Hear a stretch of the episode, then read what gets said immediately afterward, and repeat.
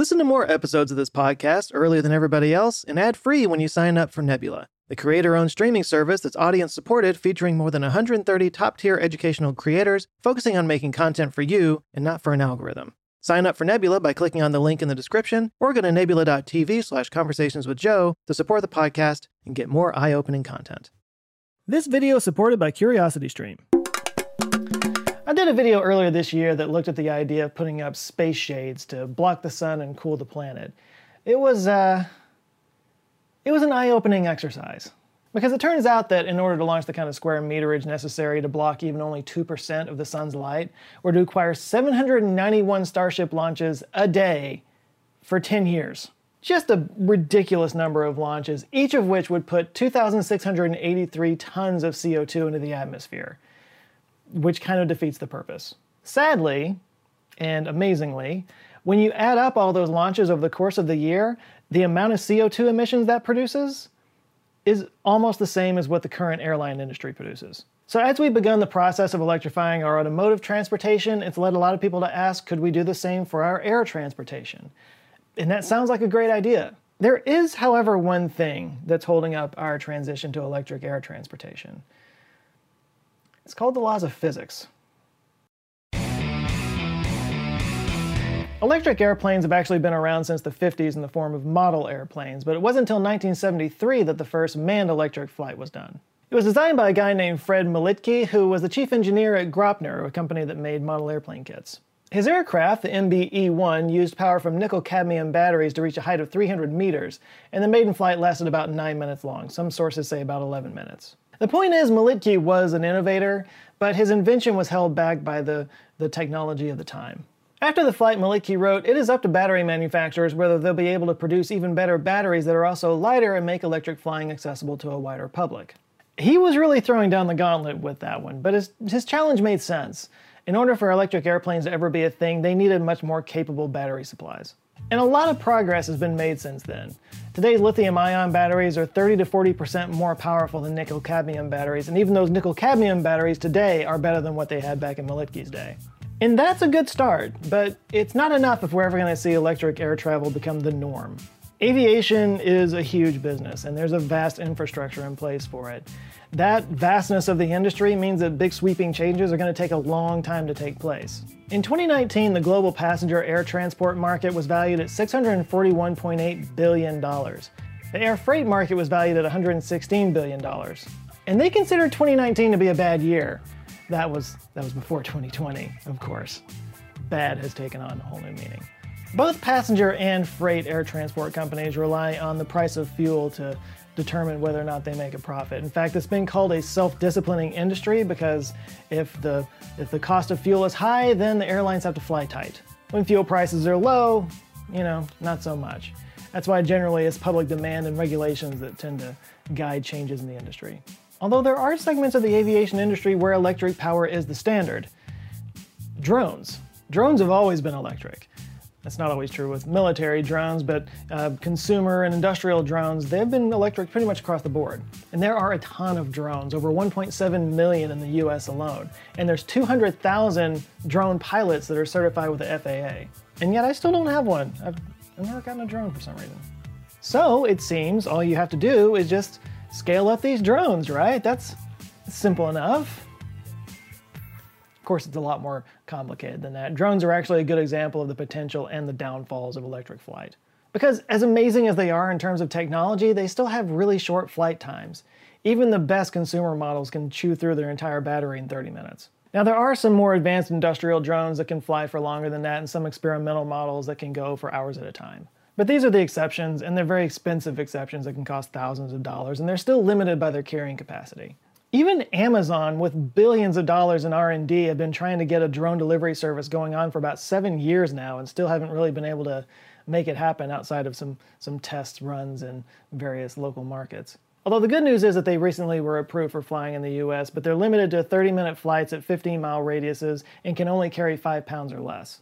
So the use case will be limited for sure, but I'm not, I'm not trying to be disparaging here. Amazon Prime Air drones are marvels of engineering. They're also a prime example of autonomous eVTOL technology, or eVTOL, that's electric vertical takeoff and landing. And this is a whole thing. There are hundreds of designs being tested and flown around the world right now.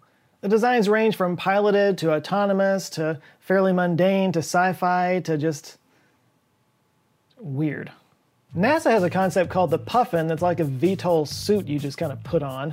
Omni Hoverboards has a creatively named Prototype 2 that's like a Segway in the sky.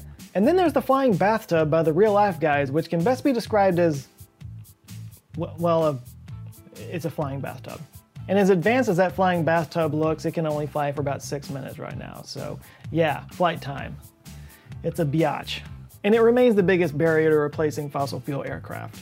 But there are some big names with some deep pockets that are working on breaking that barrier. Amazon, as I mentioned earlier, is one of them. One of the others is Uber, the ride sharing company. They're actually working on an air taxi service called Uber Air. In 2019, they announced plans to put up skyports in Dallas, Los Angeles, and Melbourne, with the idea being that an air taxi service would reduce traffic in urban areas. And at CES 2020, Hyundai unveiled a concept model for Uber Air called the UAM SA1. UAM stands for Urban Air Mobility, and SA1 stands for let's give it a really boring name. It can carry five people, initially a pilot and four passengers, but they want to eventually make it fully autonomous. Plans were to make test flights this year, that's probably not going to happen at this point, but they still plan to launch a pilot service by 2023. And there's another service with plans to launch in 2023. I don't know why this is a popular year for this, but it's a German company called Volocopter. They have an air taxi service that they're calling Volocity. Get it? V- Velocity? Respect. They're already taking reservations for it, but it's not meant to be a taxi service necessarily, not at first anyway. It's, it's more of a sightseeing tour. A 15 minute sightseeing tour for $355. So we're still pretty far from the flying cars of the Jetsons, but you know, I guess you gotta start somewhere. But Uber and Volocopter aside, a lot of companies have had trouble sticking with this whole air taxi service idea. Boeing and Airbus both had plans in the works, but they both have walked back from it recently, with Boeing actually shutting down their UAM unit. And they both blame the pandemic for this, and granted, it's been a particularly hard year for any kind of airline business, but they already put significant money into research and development on this project, and it kind of makes you wonder if it's just a, some kind of fundamental business model problem. Not to mention other companies like Toyota and GM, they've also made significant investments in this that still haven't gotten off the ground. Literally. So, if even these massive companies with all their resources are struggling to make electric air travel happen, you kind of have to ask are the problems really that hard to solve? To be honest, yeah, they kind of are. And frustratingly, the main problem is the same one that Fred Militky ran up against 50 years ago the whole energy density problem. Lithium ion batteries are a huge improvement over nickel cadmium when it comes to energy density, but even that can't hold a candle next to gasoline. And by the way, don't hold a candle next to gasoline. It's, it's a bad idea. And refined jet fuel is even more energy dense than gas. Jet fuel has 45 to 90 times the energy density of lithium ion batteries. Another way of putting it is electric airplanes have to carry at least 45 times the amount of weight in fuel as an equivalent jet plane. It's like running a race with an anchor tied to your back. And that weight never goes away. One huge advantage that fuel burning planes have is that they actually burn through thousands of gallons of fuel as they fly, so it actually gets lighter and more efficient the further they go. In fact, fully fueled jet planes are so heavy at the beginning of their flight that if they have to like make an early emergency landing, they need to dump their fuel because that extra weight could actually burst the tires. But at the end of normal trip, a fuel burning airplane would have burned off most of its fuel, so it would be light enough to not risk damaging the landing gear. An electric plane wouldn't have that luxury. It would still be just as heavy when it lands as it did when it took off, and that might make for some riskier landings. And another problem with electric planes is that they're all prop planes. There's no such thing as an electric jet. Now, there are some theoretical electric engines that can compress the air until it combusts without the need for fuel, but those are still theoretical and experimental. Those are not in practice yet. Now, it is possible for an electric prop engine to be as powerful as a jet engine, but again, there's the whole weight thing. An electric motor that powerful would add several tons to the equation. No jet engines also means a slower airplane.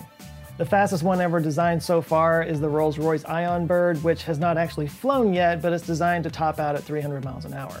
Compare that with a typical large airline that can cruise at 460 to 575 miles an hour. So, electric planes are slow, they're heavy, they have short flight times, they can't carry that many people, and they might be more dangerous to land.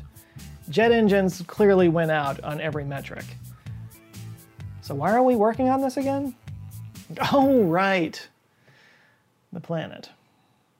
Globally, the aviation industry contributes about 2.5% of all CO2 emissions, which actually comes out to all the countries of South America combined. And even with the drive for electrification that's going on right now, for all the reasons that I just said, there's no replacement for it. At least, not one that matches the way we travel right now. Which means the best solution to this problem is probably the worst possible answer. We have to change our behavior. Remember Greta Thunberg and how she sailed across the Atlantic to speak at the UN instead of flying? Well, this is part of a whole cultural movement that's going on in Sweden right now known as Flygskam, as in, I just flew in from Oslo and boy, are my arms Flygskam. Uh, Ryan wrote that joke, but you know what? If you're going to walk up to that bell, I'm going to ring it. Flygskam literally translates to flight shame, and the whole point of it is to get people to consider alternatives to long haul flying. Luckily, not all air travel is long haul flights. Take, for example, Harbour Air. They've been working to electrify their fleet over the last couple of years. They carry around 500,000 people annually on flights around the Pacific Northwest, and most of their, their routes are really short, comparatively speaking.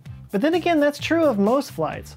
According to a Harbour business partner, quote, 75% of worldwide airline flights were 1,000 miles or less in 2018. What if we built a network of electric short haul flights that could meet our needs? At least 75% of it. The Norwegian Civil Aviation Authority is working on exactly that. If their plan goes forward, fully electric flights could soon be operating out of 16 airports to shuttle people around the country. An Israeli company called Eviation has developed a prototype nine passenger plane for the system with extra range to deal with bad weather. Now, granted, carrying nine passengers a couple hundred miles at a time is not the fastest or most efficient way to get people around, and there's no real replacement for air travel over oceans or anything like that, so that means burning fossil fuels. This is turning out to be one of those difficult choices we may have to make when it comes to climate change. With the exception of offsetting the CO2 emissions by direct air capture or planting trees, this just might be something that we can't quite innovate our way out of. We might actually have to change our behavior. You know, the pandemic has already changed the way we travel, especially when it comes to business meetings. We do everything over video conference calls now. So, so maybe we'll just kind of get used to that. And instead of doing a lot of traveling, we'll just stay at home and work in our pajamas, which I'm doing right now. So who knows, if we combine less overall travel altogether with a network of short-range electric planes and oh, here's an idea, a robust high-speed rail network, maybe that'll be enough to make a significant difference. Then offset the rest with carbon sequestration and tree planting and whatnot. Maybe that'll be enough to get us there? Let me know what you think in the comments. And if you want to get an up close and personal look at the challenges of designing and flying an electric aircraft, you might want to check out the episode Transportation of the Future, part of the Dream the Future series on CuriosityStream. Part of this episode follows the team of Didier Esteyne and Dominique Bonnaire as they design their prototype plane, the E-Fan, with backing from Airbus. It goes in depth on those weight issues we talked about earlier and the various design and engineering tricks they use to get around it. And it might possibly give you a little hope for electric airplanes. The Dream the Future series is narrated by Sigourney Weaver and it examines what our future could look like from a variety of angles, from energy to food to work and more. And it's just one of thousands of awesome documentaries you can find on CuriosityStream, which has easily become one of my favorite streaming services. It was created by the guys who started the Discovery Channel, so this is kind of like what the Discovery Channel was meant to be.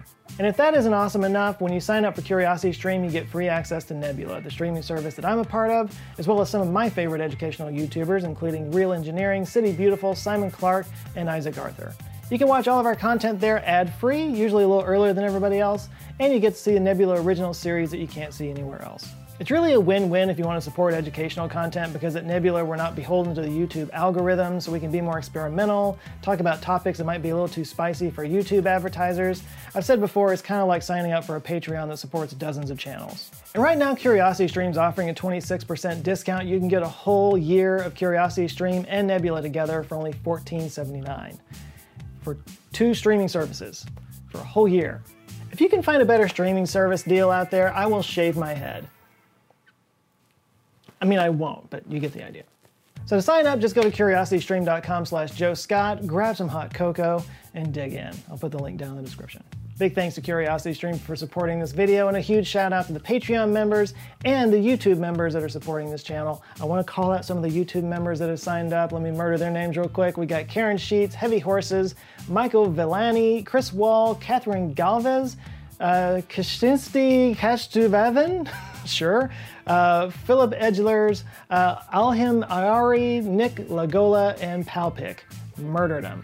Uh, if you would like to join them, they do get access to uh, exclusive live streams, they get early access to videos, and you get a little emojis that kind of make you stand out in the comments, and it's pretty cool. I always make sure to respond to the, to the members as well. So you can do that just by hitting the little join button right underneath this video, and you're good to go. Please do like and share this video if you liked it, and if this is your first time here, um, YouTube thinks you might like this one. It's probably another one of mine. There's others over here on the side that got my name on it, and if you do like them and you want to see more, I invite you to subscribe. I come back with videos every Monday. All right, that's it for now. You guys go out there, have an eye-opening rest of the week, stay safe, and I'll see you next Monday. Love you guys. Take care.